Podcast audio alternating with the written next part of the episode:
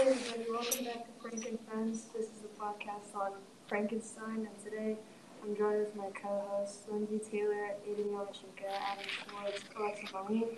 I'm your host, Anthony Evans, and today we have a special guest, Miss Houston, coming to join our discussion on aesthetic theory.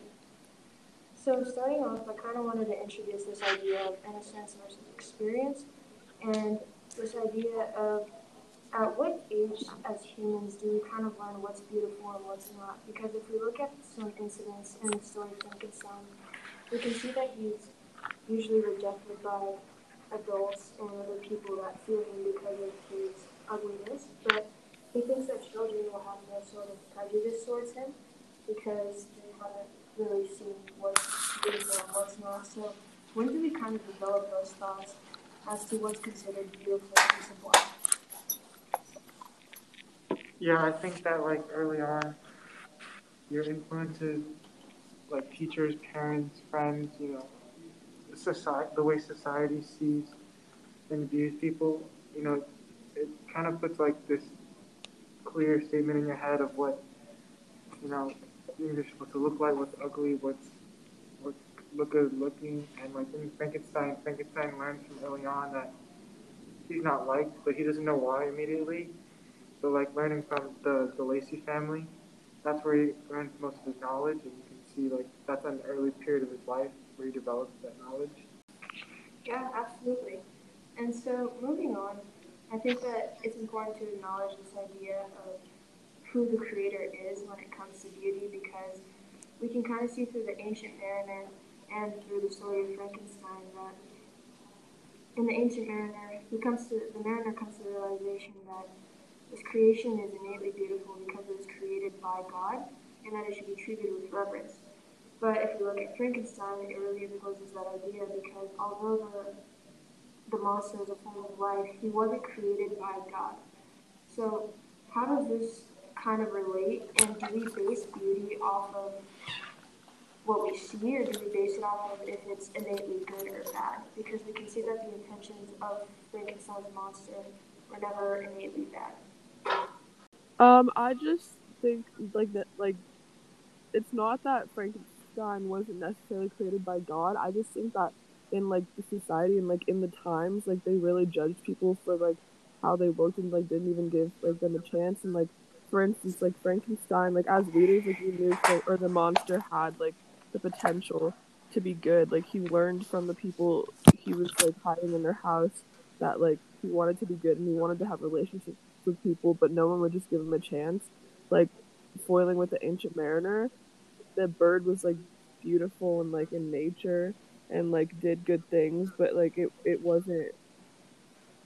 I think it's a different point of like ugly than Frankenstein because the bird like was isn't like human didn't have like emotions like that and like is doing good things so like it, didn't have to give it a chance to know it was good, but they had to give the monster a chance to know he was good, and they weren't able to do that. So I would somewhat agree with you, um, because I think that they used God as an excuse for uh, kind of like this selfish idea of like, oh well, they're less than because they're ugly, or something like that, because they really just weren't accepting in those times. I agree with you on that. Um, but I don't think it was necessarily because he wasn't created by God, because in some way we we all are, even he is. You know, he's made from the earth and things like that. So um, I would say there was just them using excuses to be able to put him down. I I just want to comment on the idea that so many I mean several comments have been made about the idea that back in those times, people looked down on things that were um, ugly or whatever, like the monster, you know, that reaction. But I think that that's part of uh, humanity. This idea, even till today, it's it's not even just that it was ugly, but this this idea that you know the it, it was unknown. Um, we don't know what this this creature is. Just like you know we when we talk about other races or other religions, things that we don't know, we tend to sort of shun, um, look down on, or whatever. I, I, and I, I think that that continues to today. I don't think that that was just, you know, innately about the romantic period. But I do find it interesting the idea that Samantha brought up, you know, you know, the the the albatross is created by God, but um, the monster is created by this doctor, and I think that that is really that um, conflict between science and religion. You know, how we feel about science versus how we feel about religion, and that is very much the the question of the Romantic period. Um, what is more significant? Science. What is more important? Is it science or is it religion? Um, I would like to touch on two different things. I think the first thing is that we hold religion almost to a higher standard sometimes, where we look at that kind of creation.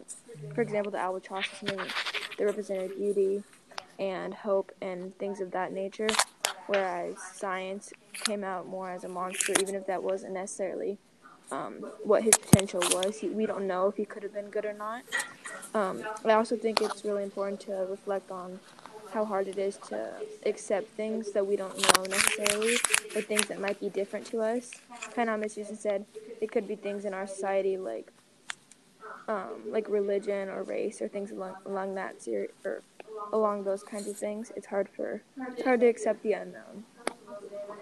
That this idea of creation is made in God's likeness and image largely comes into play.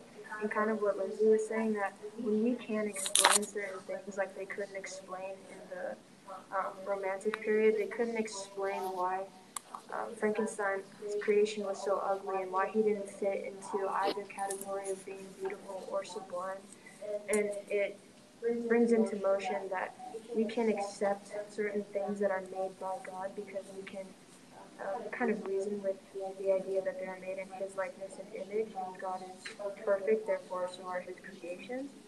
And you know you can't say the same about the monster of Frankenstein because a man made it. It was man-made, and it was a man trying to take the role of God, and that's why he came out the way he did, or other reasons. Yeah, I agree with that in a way. Kind of like relates to child or relates to innocence versus experience, in a way like new things that you don't know about, people and sometimes a lot of times fear, and when the more experience you the more comfortable you be around it. And I feel like the monster is like our science. A lot of science is new. A lot, of people do fear it. Versus religion, maybe a lot more people really are been around a lot longer. People are more comfortable with it, and you see in the mariner the when he becomes more fond of the creatures and like admires them, uh, you see how you know like the albatross, like God, the whole religious aspect seems like it seems like his condition seems to lighten up. It seems that things get better. So and you see like the monster way too. If you see him not for his looks, you see him his experience of who he is, what he's learned. You can see like but I think that he's a little bit of sublime because he's a man also that he's like vast, he travels the world. I think if you look at him from that perspective, it's different. I think there was one last thing I wanted to touch on, and it was this idea of social classes and beauty standards, and how we can see that the rejection of the monster comes from his body, not his personality. And um, we can see that Frankenstein's creation doesn't have access to being part of the beautiful or sublime, and this rejection causes a lot of violence. So, how do you guys think that these standards were set? Do you think it came strictly off of inexperience or just straight prejudice? Um, I would say that it would be more of a prejudice because, um, like Miss Houston was saying before, uh, humans are going to have that sort of reaction to things they're not comfortable with. And I think that it just makes people feel better when they're, you know, part of the majority and, um, you know, making fun of or afraid of something else. Absolutely. Miss Houston, do you have any thoughts on this topic?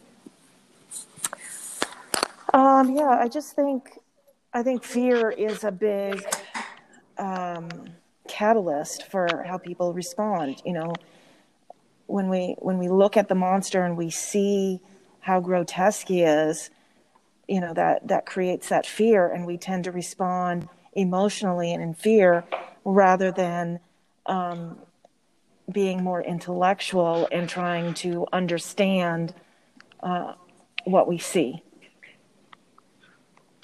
Absolutely. Well, that's a great way to wrap it up. And that's all the time that we have today for Frank and Friends.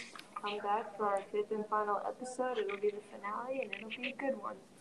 Thank you. Thank you. Thank you. Thank you.